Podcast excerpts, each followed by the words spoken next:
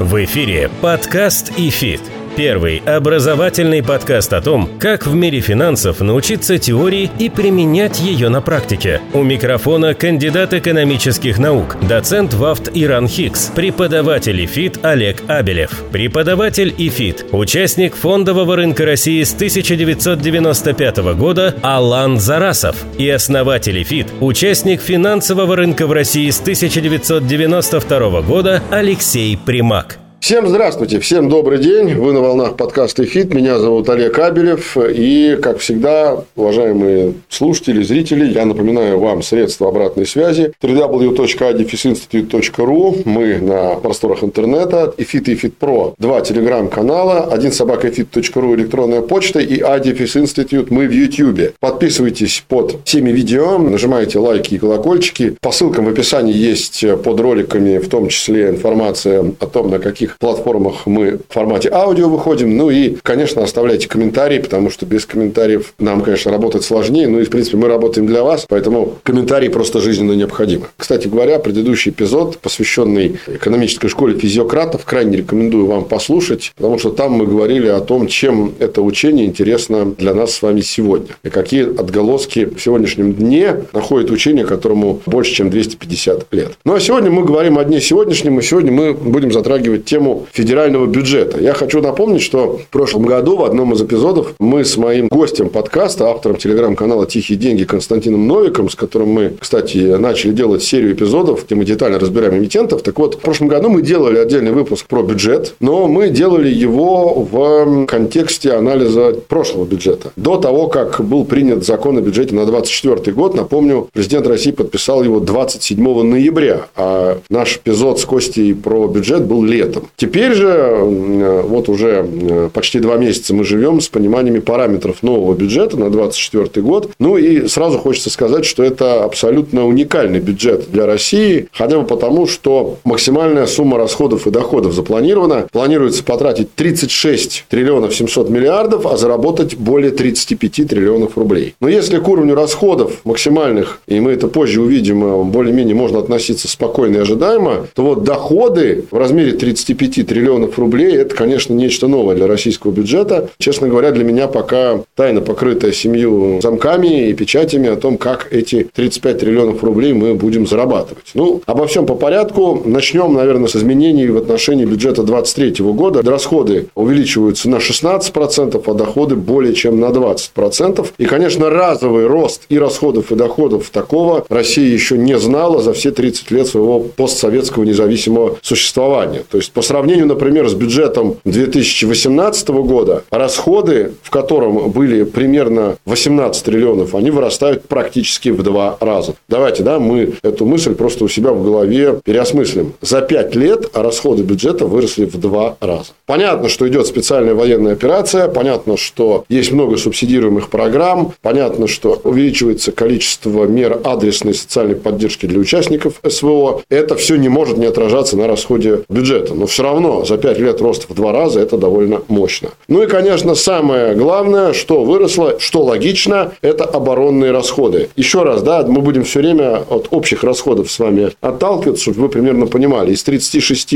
с небольшим триллионов рублей 14,5 триллионов – это оборонные расходы. Это 40% всех расходов бюджета. Последний раз доля в расходах бюджета на оборону была 40% в 1987 году, еще в советский период. Но надо сказать, что это, видимо, не предел, поскольку последние заявления властей о том, что необходимо и в дальнейшем индексировать заработные платы, увеличивать социальные выплаты, они же не в безвоздушном пространстве. Понятно, что на это нужно брать где-то необходимые средства. И если мы где-то необходимые средства на это берем, то тогда мы должны и в будущем закладывать повышение расходов бюджета. Ну, давайте посмотрим, собственно говоря, более детально, что происходит с бюджетом и э, как меняется структура расходов. Ну, начнем естественно, с обороны. Впервые за всю историю, как я уже сказал, постсоветской России, именно расходы на оборону становятся самой крупной статьей бюджета. И 14,5 триллионов рублей – это, конечно, мощно. Причем из этих 14,5 триллионов только 2 триллиона можно посмотреть на что. В силу того, что большая часть статей по национальной обороне засекречена, примерно 12 триллионов рублей покрыто мраком да, для большинства тех, кто изучает бюджет. Если брать уровень 2023 года, то оборонные расходы выросли на на 66%. А если брать последний мирный год до СВО, 21 год, то рост будет почти 300%.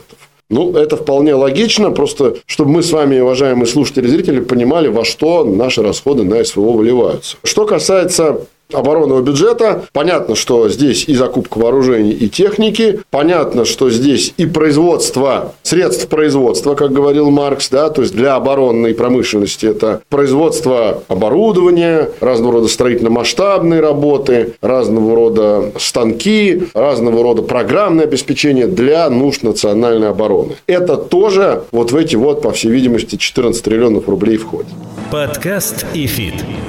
Вторая важная статья расходов бюджета 2024 года – это социальная политика. И, что любопытно, я сказал о том, что беспрецедентная доля расходов на национальную оборону в бюджете впервые с советских времен. И еще один важный факт. Впервые за всю историю современной России военные расходы или расходы на национальную оборону выше в доле, чем расходы на социальную политику. До этого все 30 лет расходы на социальную политику были главной расходной статьей бюджета. Обязательно обязательства государства, индексация пенсий, индексация зарплат, детские пособия, субсидии по социальным статьям. Это все было здесь. В принципе, это все здесь и остается, но только это меньше, чем на оборону. В этом году планируется потратить на социальную политику 7 триллионов 800 миллиардов рублей. Давайте вспомним про национальную оборону. 14 и здесь 7 800. Есть разница, как говорится. В прошлом году 6,5 триллионов было потрачено на социальную политику. Доля затрат на социальную политику политику в бюджете упала довольно существенно. Если в прошлом году это было чуть меньше трети, там около 30%, то сейчас это только пятая часть, около 20%. Что планируется в большей степени индексировать? Ну, понятно, пособие пенсии, страховые пенсии всем неработающим пенсионерам с 1 января увеличиваются на 7,5%. Это еще примерно 250 миллиардов рублей. Увеличивается МРОД сразу почти на 20% с 1 января. Зарплаты бюджетников, которые тоже, естественно, привязаны привязаны к МРОТу. Естественно, это все ведет к увеличению расходов на социальную политику. Третья статья расходов в бюджете – это здравоохранение. Здесь тоже доля, к сожалению, сокращается, но не так сильно, но тем не менее. На самом деле, правильно даже говорить не отдельно здравоохранение, а здравоохранение и образование. С некоторых пор эта статья агрегированная в бюджетных расходах. Так вот, если в 2020 году доля расходов бюджета на здравоохранение и образование была больше 10%, то сейчас впервые за долгое время она ниже 10%, около 8,5%. Понятно, что номинально эти затраты не сильно изменятся, там около 3 триллионов рублей, но если брать с учетом инфляции, то понятно, что доля снижается вот с 10 до 8,5%. И как раз-таки, если брать за последние три года, у нас традиционно на трехлетний период бюджет планируется. Так вот, возьмем последний период трехлетний до нового бюджета, 2021 год, год первого начала трехлетки, которая только завершилась. Тогда расходы на здравоохранение населения были всего на 10% меньше. То есть, давайте посчитаем, сколько за эти три года реальная инфляция составила. Ну, как минимум процентов 30. А расходы на здравоохранение выросли примерно на 10. То есть, в три раза меньше реальной инфляции. Что касается расходов социальных, я уже сказал, что они по факту оказываются меньше расходов на оборону. И это, конечно, тоже важный тренд нового бюджета.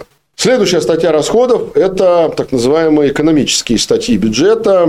И тут, конечно, в пору проводить поминки по этим расходам, потому что они, наверное, были урезаны больше всего. Из 36 триллионов суммарных расходов на экономику около 4, если быть точным, 3,8 триллиона рублей. Даже в номинальном выражении это меньше, чем в прошлом году. Если брать инфляцию, то совсем все грустно. Снижение расходов на экономику порядка 12% с учетом инфляции. И получается, что доля экономических статей в бюджете до критической статьи подошла до 10%. А в 2021 году было 20%. То есть, с одной пятой до 1 десятой. Почти в два раза расходы на экономику снижаются за три года. Ну, это понятно, вполне логично. Нужно было в предыдущую трехлетку активно увеличивать расходы, быстрее темпов инфляции, чтобы выходить из той ситуации, в которую страна попала после 2014 года, когда была девальвация рубля, очередная волна девальвации. А какие основные статьи расходов здесь? На самом деле, это три приоритетных отрасли. Это автопром, авиапром и микроэлектроника. Здесь наиболее остро стоят проблемы импортозамещения. Здесь наиболее наиболее остро стоит проблема импортируемой инфляции, разного рода технологии, э, цифровых технологий, технологии, связанные с цифровыми внедрениями. Это все, наверное, можно смело уместить в микроэлектронику. Но все-таки, когда мы говорим про три ключевых отрасли, да, это, собственно говоря, вот это. Микроэлектроника, авиапром и автопром. А теперь самое интересное из расходов. Государственный долг. И здесь, конечно, стоит сказать о том, что он для России в обслуживании продолжает быть все дороже и дороже. Если все будет идти как идет, то к 2026-2027 году затраты на обслуживание госдолга мы увидим гораздо выше, чем на здравоохранение и на образование. Давайте к цифрам. Значит, в этом году на обслуживание госдолга будет направлено примерно 2 триллиона 300 миллиардов рублей. В прошлом году это было 1 триллион 600 миллиардов. Через три года обслуживание госдолга будет уже примерно 3,5 триллиона рублей. Давайте вспомним. Значит, у нас бюджет 36 триллионов и 3,5 триллиона рублей госдолга. Значит, нехитрое арифметическое действие приводит нас к тому, что обслуживание госдолга через три года – это десятая часть всех расходов бюджета. Понятно, что это не 98 год, когда на обслуживание госдолга почти половина расходов бюджета уходила после дефолта 98 года. Но все равно десятая часть расходов бюджета на обслуживание госдолга – это существенно, потому что, например, еще три года назад это было около 4%. Согласитесь, рост почти в два с половиной раза.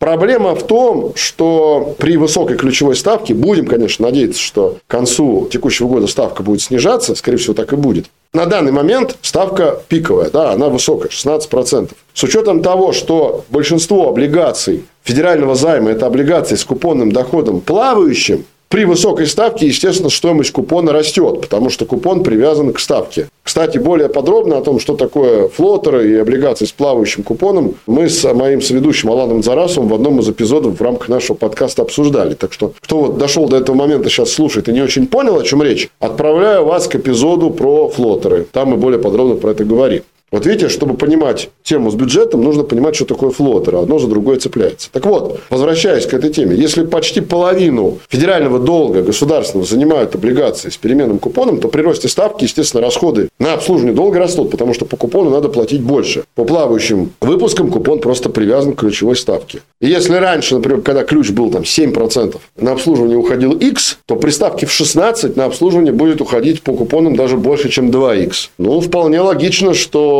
объем госдолга должен вырасти в ближайшие годы тоже. Где-то процентов на 40, на 50. А что еще вырастет? То, что зависит от ключевой ставки. Все отчисления банкам по льготным ипотечным программам, потому что если бы этих отчислений не было, никакие бы банки не подписывались на льготную ипотеку, потому что выдавать кредиты под 4,5% при ключе в 16 без субсидий – это абсолютное самоубийство. И банки об этом довольно четко говорят, даже во всеуслышание. Чем выше разница между ключом и льготной ставкой, тем больше расходы бюджета на обслуживание госдолга что вполне логично. Сейчас, еще раз повторяюсь, разница между ключевой ставкой и льготными ставками по ипотеке по некоторым ставкам достигает 12%. Это, конечно, абсолютный нонсенс, и понятно, что здесь это обслуживание будет расти. Вот мы с вами поговорили про расходные статьи. Вот про эти 36 триллионов рублей. Теперь давайте о хорошем, как говорится, о доходах. Подкаст и фит. С одной стороны, доходы – это всегда хорошо, а с другой стороны, вопросов о том, как могут наполняться эти доходы, всегда гораздо больше, чем вопросов в отношении расходов. Потому что расходы планировать оно, как ни странно, проще. Вот я только что вам расписал примерно, как эти все расходы выглядят, по каким статьям они разбиты и что запланировалось. Здесь всегда проще. А вот с доходами, в зависимости от конъюнктуры внешней для российского бюджета, в силу специфики российской экономики, гораздо выше, чем с расходами. Итак, 35 триллионов рублей. Абсолютно рекордный запланированный размер доходов бюджета. Напомню, что в 2023 году около 29, по-моему, триллионов рублей был запланированный доход. То есть, рост почти 7 триллионов рублей. Или 28 был запланирован. Ну, в общем, около 7 триллионов рублей рост доходов бюджета. Еще раз повторяюсь, никогда ранее за год такого роста плановых бюджетных доходов российская экономика не знала.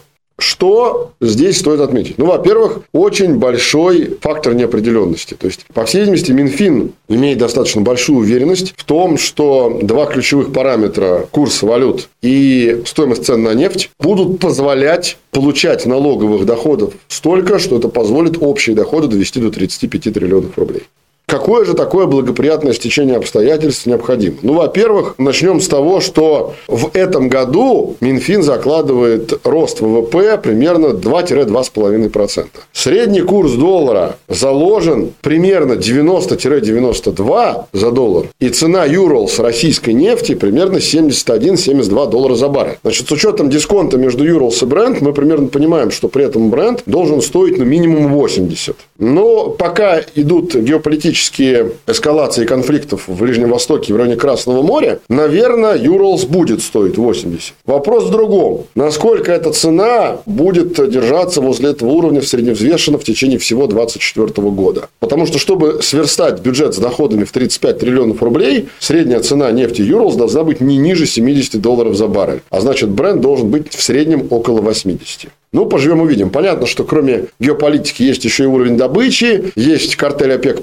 где Россия и Судовская Аравия там, э, занимают лидирующие партии, и они могут сокращать добычу, вот как недавно это было сделано. Судовская Аравия сократила добычу примерно на миллион баррелей в сутки, а Россия на 300 тысяч баррелей. Но вечно сокращать тоже не получится, потому что тут же поднимут голову и воспрянут духом сланцевые производители нефти в США, для которых уровень рентабельности находится возле 60-55 долларов долларов за баррель, как только они поймут, что средневзвешенная стоимость барреля в год выше уровня в 55, они тут же начнут возобновлять производство и составлять конкуренцию нефти классической, да, ближневосточной, например, и российской. И тогда это будет означать насыщение предложения, автоматом снижение цен на бренд, автоматом снижение цен на Юрлс, и автоматом это ставит под угрозу все эти планы по доходу бюджета в 35 триллионов рублей. Поэтому вот в этом и заключается там самая большая неопределенность. И это, в общем, довольно удивительно, потому что даже счетная палата, когда давала свое заключение на проект бюджета, так написала в своем бюллетене, что ладно уж 70 долларов за баррель Юрлс.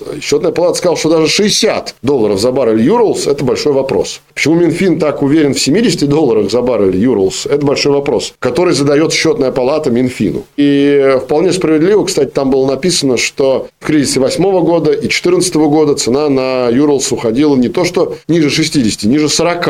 И мы относительно недавно помним ситуацию 2020 года, когда Россия вышла из ОПЕК+, плюс, что было с нефтью? И куда опускался ценовой уровень марки Brent? По-моему, в пике был 27, что ли, долларов. Это означает Юрлс возле 15. Такое же возможно? Вероятность такая есть? Есть.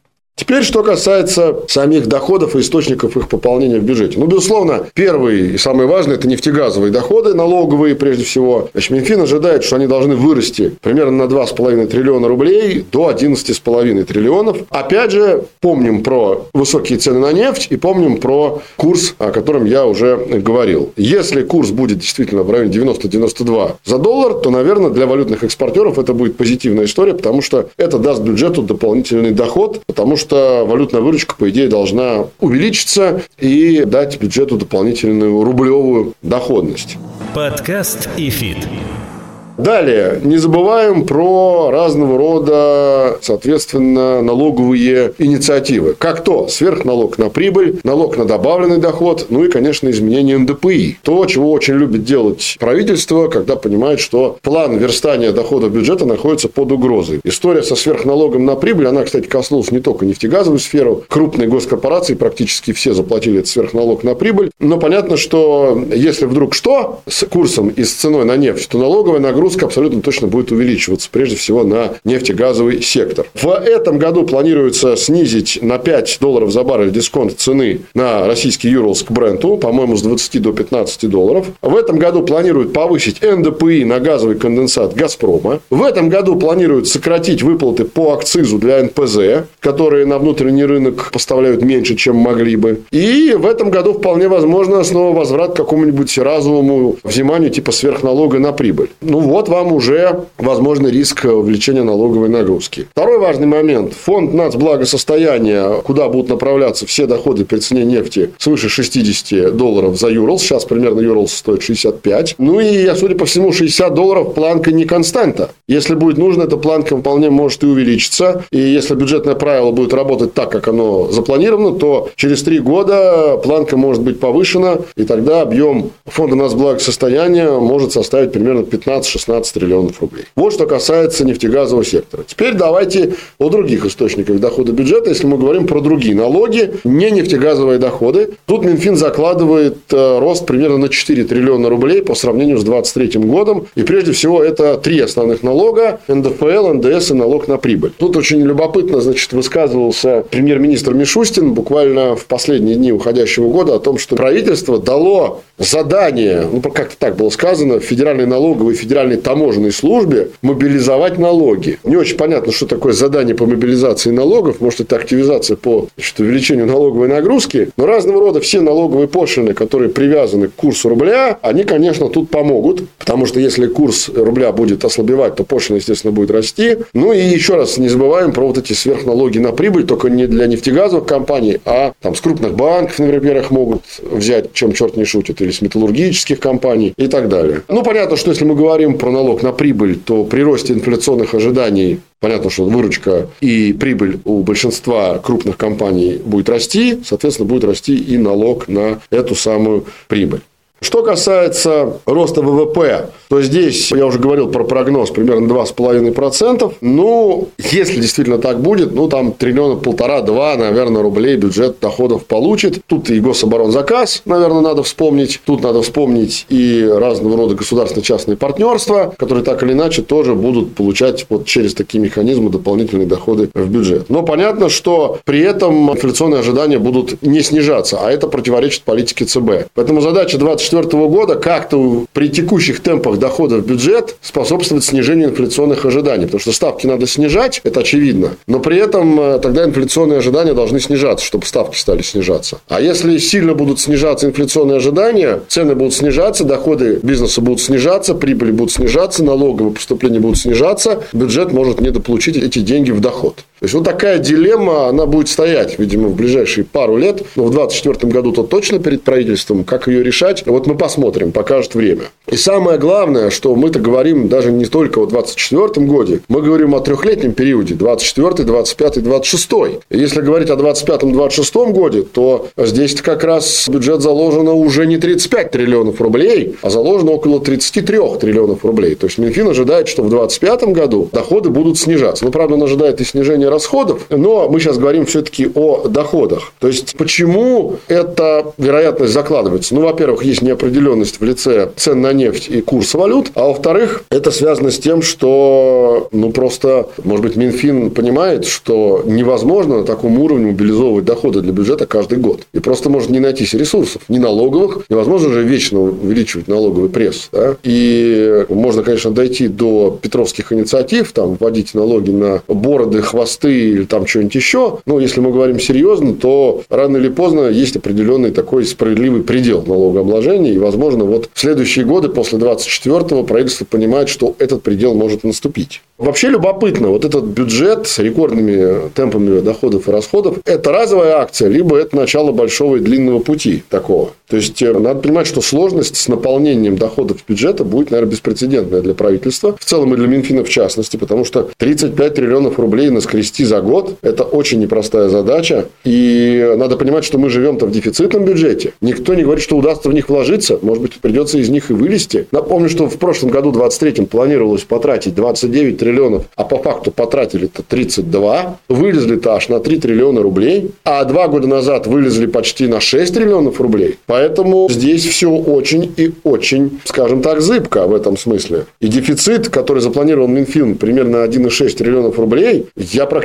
там уверен, ну, там процентов на 80, что вряд ли удастся его удержать. Скорее всего, если СВО будет продолжаться, если социальная нагрузка будет продолжаться, то дефицит бюджета, скорее всего, будет не 1,6 триллионов рублей, а, возможно, даже и 3 триллиона рублей. По итогам 23-го это были 3 триллиона рублей. Это без столь беспрецедентных расходов и доходов бюджета. А при столь беспрецедентных планах увеличения расходов и доходов дефицит бюджета тоже может вырасти также беспрецедентно. Поэтому, уважаемые зрители и слушатели нашего подкаста, я вас прошу очень серьезно отнестись к вопросу бюджета. Если вдруг кто-то из нас, кто нас слушает и смотрит, работает в бюджетной сфере, то для него эта информация особенно актуальна, потому что так называемые бюджетники, да, которые напрямую получают и индексации, и премии, и субсидии, и заработные платы из бюджета, они понимают, что их доходы напрямую зависят от доходов бюджета. А значит, они зависят от цен на нефть и от курса валюты. А это зависит, в свою очередь, от инфляционных ожиданий и политики Центрального банка. Поэтому здесь все взаимосвязано. Такой вот круговорот в природе доходов и расходов. Да, и мы от этого никуда не уйдем. Но крайне любопытно получить в конце года ответ на вопрос, смог ли государственный бюджет выдержать такие расходы, и что самое главное, смог ли государственный бюджет получить такие доходы. Об этом мы обязательно поговорим ближе к финалу 2024 года в одном из, наверное, там декабрьских выпусков ЭФИТа, и будем обсуждать вот э, то, как удалось или, наоборот, не удалось правительству и Минфину реализовать проект бюджета на 2024 год. Поживем,